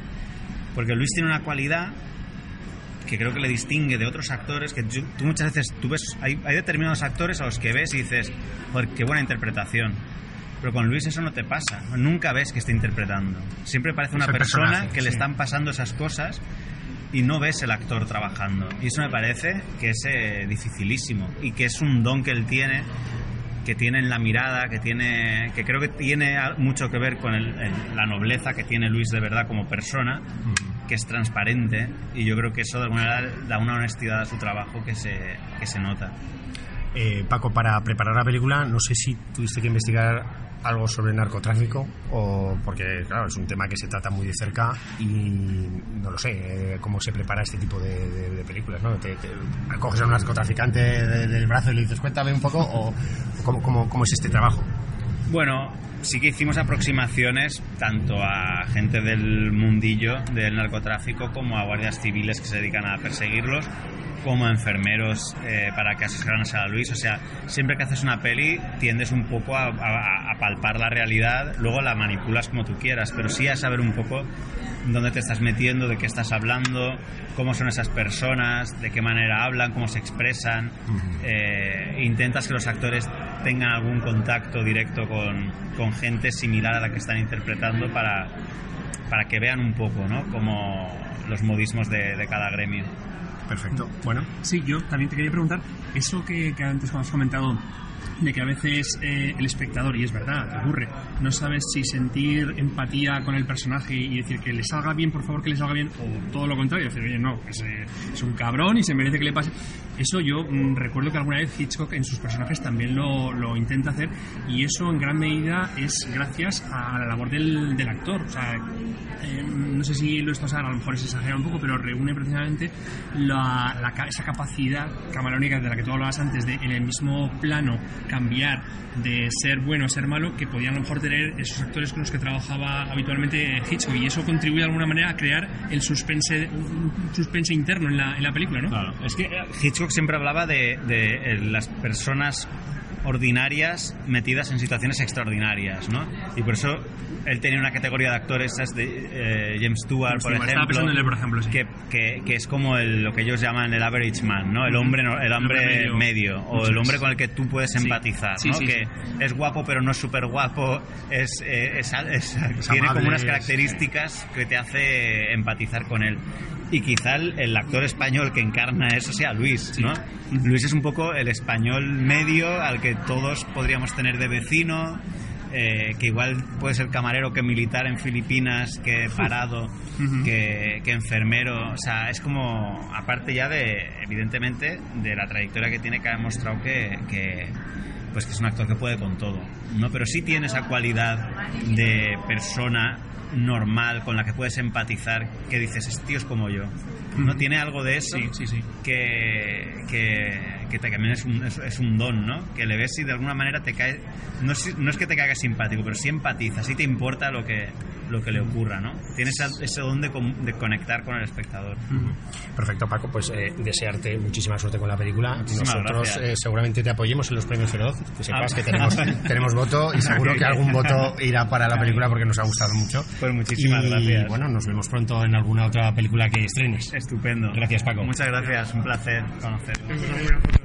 Sí, nos vamos a dar una foto. Muy bien, pues ya hemos escuchado a Paco Plaza, Alberto, sobre la película que nos puedes contar. Bueno, pues sobre la película eh, bueno, es la historia de, Mario, un personaje protagonizado por Luis Tosar, un enfermero de una residencia de ancianos eh, que es querido por todo el mundo porque por su buen carácter, es una buena persona y tal. Eh, tiene una pareja, está esperando un hijo y un día, pues en la residencia donde, él, repito, es enfermero, ingresa el, el líder de unos, o sea, un narcotraficante, ¿no? el, jefe del, clan, ¿no?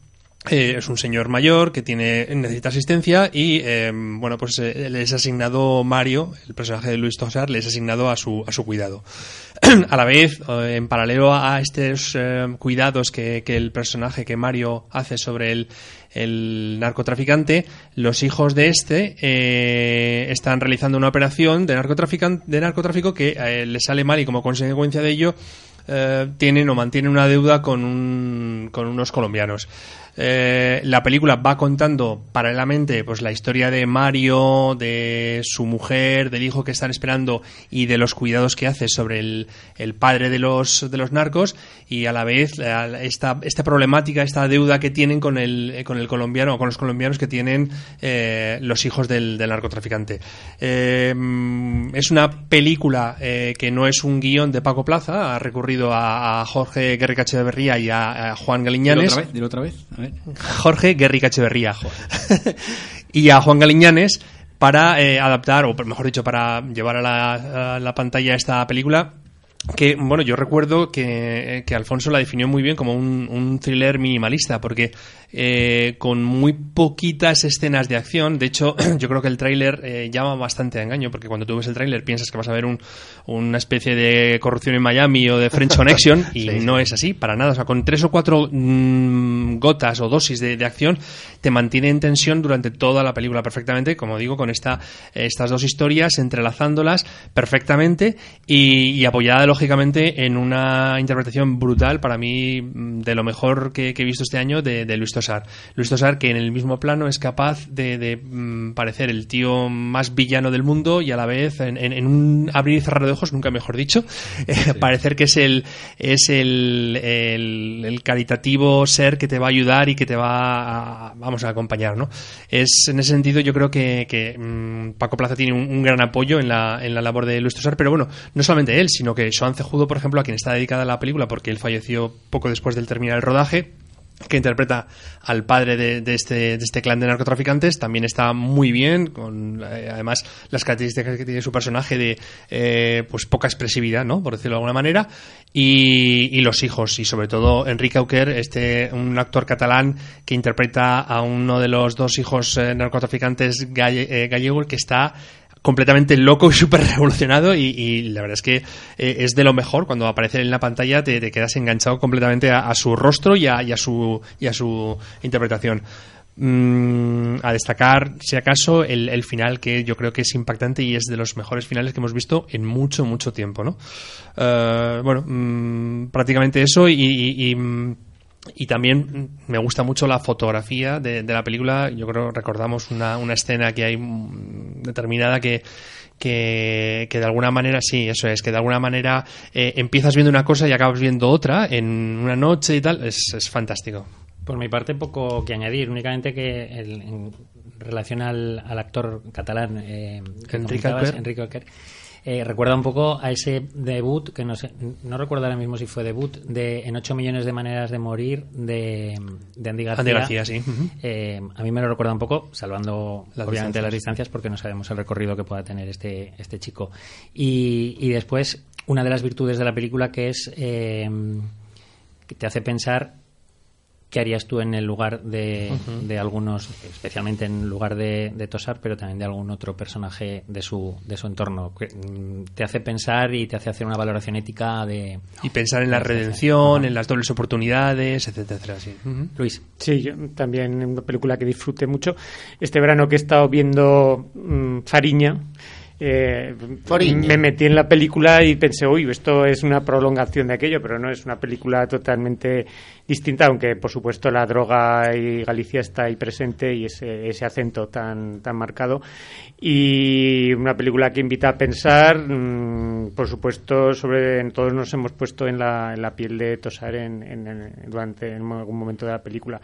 Me parece me parece brutal eh, su interpretación y, y, ese final y, y, yo creo que es una película que, se, que, que, que vas entrando en la, en la, intriga y en la tensión poco a poco y está, está muy bien. Siete. Alfonso.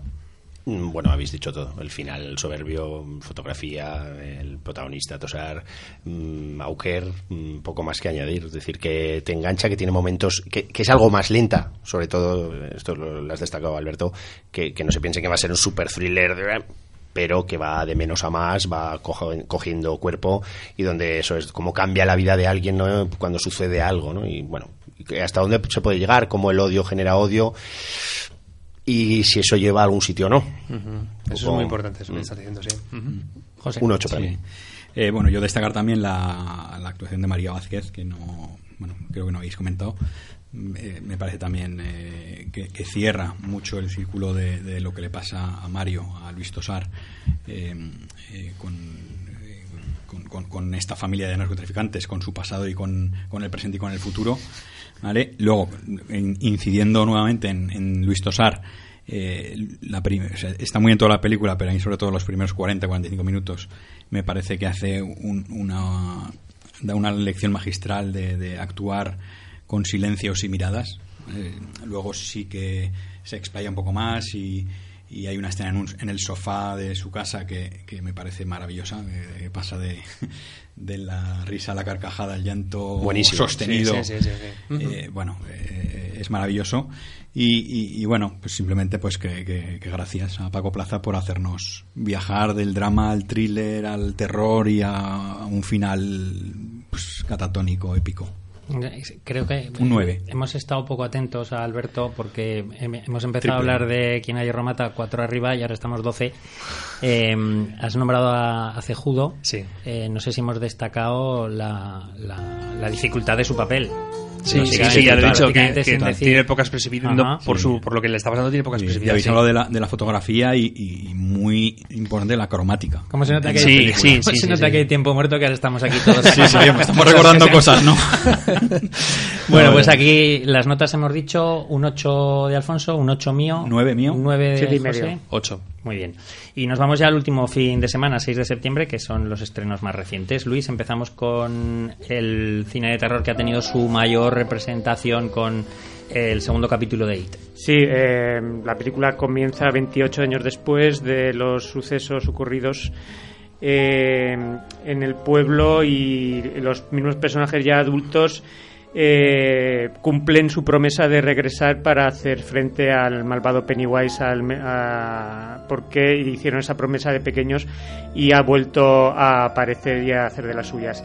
Yo tuve la suerte de ver la película en un maratón con la primera y la segunda, eh, aparte de valorar muy bien la, primera y de subirle mi, mi, mi valoración eh, lo que mm, conllevó es que me decepcionase la segunda, porque no mm, es un libro, mm, no es la segunda parte de ese libro, sino lo que es es la sensación es que es una secuela como fue, Tiburón 2 o Viernes 13 2. O sea, es más de lo mismo incrementado. Porque una extensión. Una extensión, sí. Aparte de los sucesos que le pasan a ellos de adultos con, con eh, Pennywise, rememoran y, escenas que parece descartar de la primera con los propios eh, chavales jóvenes, ¿no? Eh, lo único que, que, viene a decir la película es que muchas veces, por muy bien que nos vaya en la vida, seguimos arrastrando los traumas de, cuando éramos jóvenes, ¿no? Eh, un despliegue exagerado de efectos especiales que más que terror pues es impactan y bueno un plantel muy bueno de actores con Jessica Chastain y James McBoy eh, o Bill Harder. Para mí la mejor escena de la película es la visita de Jessica Chastain de Beverly a su antigua casa. Es la película, eh, la escena más terrorífica y la aparición de Javier Botet de nuevo en, en, en, alguna escena. Pero para mí es sensiblemente inferior a la, a la segunda, un 6. A mí no me, hubiera, gustado, a mí no me hubiera gustado esperarte en casa después de la maratón. Cinco horas, sí. Llegó tenso. Y pintado de la cara de blanco. Con un globito rojo. Joder, es que, a ver, eh, perdón, es que mm, si tienes mil páginas o, tienes cinco horas de película, por lo menos explícanos de dónde, de dónde viene este tío. ¿Dónde viene el payaso? ¿Qué le pasó? ¿Por qué es malo? Pero, tío, no hagas más de lo mismo. O sea, tienes cinco horas y no, no cuentas lo esencial. igual es que no interesa. ¿no? Bueno, Andy Muschietti, que es el director que ya, ya hizo Mama y también con Jessica Chastain.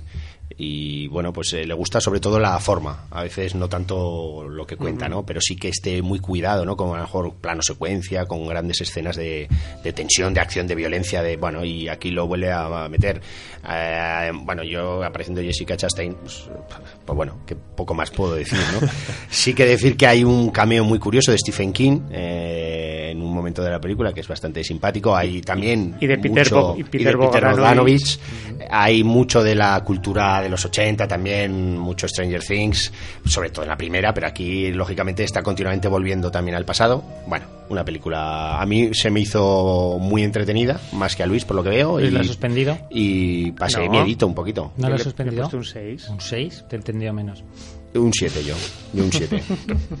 Tanta cifra yo. José Miguel, Intocable, es un documental sobre el escándalo Weinstein. Sí, aquí la documentalista Úrsula McFarlane, de los McFarlane de toda la vida, eh, nos, nos ilumina sobre el caso del magnate productor Harvey Weinstein, ¿no? el, creador junto a su hermano de, de Miramax. Eh, que explotó en octubre del caso. No, no, Harvey, no, Harvey todavía no ha explotado. eh, bueno, explotó el caso en octubre de 2017, dando origen al, al, al movimiento MeToo que bueno pues que tantos que tantas titulares y portadas ha dado en estos dos años no y va y va a seguir dando por supuesto porque lo merece. Em, bueno pues va a ser finalmente juzgado legalmente en enero de 2020 aunque eh, pues eh, públicamente ha sido ya juzgado y, apedreado y apaleado no que se lo merezca o no eh, pues el juez lo dirá. Este, este documental pues lo hace desde el punto de vista de entrevistas a muchos compañeros de, los Weinstein, a muchas de las mujeres que, que han demandado al, productor y, nos transmite sobre todo eh, desde el punto de vista de esas entrevistas el dolor y el desasosiego y, bueno, pues entre comillas la mala leche que, que este hombre ha ido causando, ¿no? Em, queda, nos queda muy claro eh, también que, como en el caso de, de Roger Ailes, de, Fox News, que también hemos visto ahora el, la serie con, con Russell Crowe, eh, la voz más alta, y también hay película preparada para final de este año, em, pues que Harvey es otro gran, eh, gran empresario, un monstruo comunicador de, pues del siglo XX en Estados Unidos eh, extremadamente listos, inteligentes, muy persuasivos, embaucadores y que se conseguían todo lo que querían, todo lo que se proponían, ¿no? Y es, eh, eh, ese poder que al final conseguían, pues les convertía tenían una enfermedad mental al fin y al cabo o, están enfermos o son o son psicópatas o como lo queramos llamar y al final se convierten en depredadores de tanto a nivel laboral como de empresas, como de personas, como sexuales, como de todo. Entonces son monstruos. Y, bueno, eh, esto eh, llega al creerse intocables, que es un poco el título de, la, de, este documental, ¿no? Al creerse intocables, pues se autoconvencen ellos mismos de que lo que están haciendo está bien hecho, porque si lo puedo conseguir, ¿por qué no intentarlo? Entonces, si lo intento y me dicen que no solo una vez y la segunda pues se callan, pues oye, pues yo lo hago y, ya veremos lo que pasa, ¿no? Eh, bueno, veremos por dónde va la historia, cómo va el juicio el año que viene. Que bueno, pues una vez más volveremos al inocente hasta que se demuestre lo contrario. Eh, supongo que los abogados eh, de este multimillonario pues serán potentes y, bueno, no se descarta en absoluto que este hombre pueda quedar libre. Porque al final, bueno, pues tenemos sí, declaraciones y pero no hay pruebas, no hay no hay pruebas reales, a no ser de que él llegue y se declare culpable realmente, pues va a ser muy difícil eh, condenarlo, ¿no? Pero bueno, eh, se verá, se verá la parte judicial, ya se verá. Lo que sí que es bueno este documental es para ver ese, esas personas, esos monstruos que, hay en la sociedad actual y también para recordar lo bueno del productor, o sea, lo bueno de esa persona que, que era su talento, su intuición, la visión para producir eh, joyas que, que, para el resto de productores y de casas eh, cinematográficas era difícil de ver, como, bueno, pues gracias a él o a, su empresa y a su hermano, pues tenemos a Tarantino como lo tenemos, porque impulsaron con Miramax la carrera y Reservoir Dogs, Pulp Fiction, eh, Shakespeare in Love mismo, aunque bueno, pues eh, efectivamente Gwyneth Paltrow luego... El paciente inglés. Eh, el paciente inglés, Sexo, Mentiras de Vídeo, El Artista, bueno... Cinema Paradiso. Cinema Paradiso, que es una de esas... La de Benini, ¿cómo se llama? Que de hecho... la vida, es bella. Pero Cinema Paradiso sale en, la, sale en el documental, hablan de ella y, bueno, pues con un minuto de que sale ahí, eh, pues se nos cae una lágrima, ¿no? Y que una persona que es capaz de ver eso, pues acabe en la situación en que está, pues nos da un poco el punto de vista de, lo mal que está de la cabeza para hacerlo o no hacerlo, tener a 90 personas mínimo eh, denunciándolo por eso, ¿no? Un 5. Vamos con las notas, un 5. Otro 5. Sí, un 5 también. 5 y medio. Eh, Alfonso, decíamos antes cuando hablábamos de una íntima convicción que en toda selección que se precie tiene que haber una historia basada en un hecho real. En esta ocasión llega la segunda historia basada en hechos reales. Sí, porque que estamos abarcando varias semanas, ¿no? Entonces, Hotel Bombay, que es un estreno de esta semana, como bien dice, es una película de producción australiana dirigida por Anthony Maras y que nos cuenta los, eh, los hechos acontecidos en Bombay en el 2008, donde, bueno, pues en el hotel Taj Mahal, pues eh, unos eh, afganos talibanes entraron ahí con, con idea de, bueno, pues de, de, acometer un acto de terrorismo, ¿no? Y todo lo que allí sucede, la película, bueno, pues sobre todo está protagonizada por Arnie Hammer y Dev Patel como rostros más conocidos y es una historia mm, bueno que te, cuenta un poco lo que ahí sucede los distintos personajes las distintas personalidades de todos ellos de los sanguinarios que son eh, estos estos terroristas y de bueno pues todo el acoso que sufrió la zona esta de Bombay no solo ese hotel sino en varios lugares más y el caos que se produjo en la ciudad. Centrado, como digo, en el claustrofóbico de, ver el interior con escenas muy sangrientas, con tensión, bien rodada, mm, bien interpretada, algún detalle que se podría mejorar, pero bueno, un 7. Luis, eh, otro 7. Y terminamos con cine español, Luis, en concreto con el último trabajo de María Ripoll, Vivir dos veces. Sí, pues es una película que a priori tira un poco para atrás después de ver algunas, algún anuncio televisivo, pero que luego ha sido una grata sorpresa. Es un drama que deriva hacia un drama de más intensidad, pero que cuyos personajes eh, tienen toques cómicos o bien se comportan como si estuvieran en una comedia, ¿no?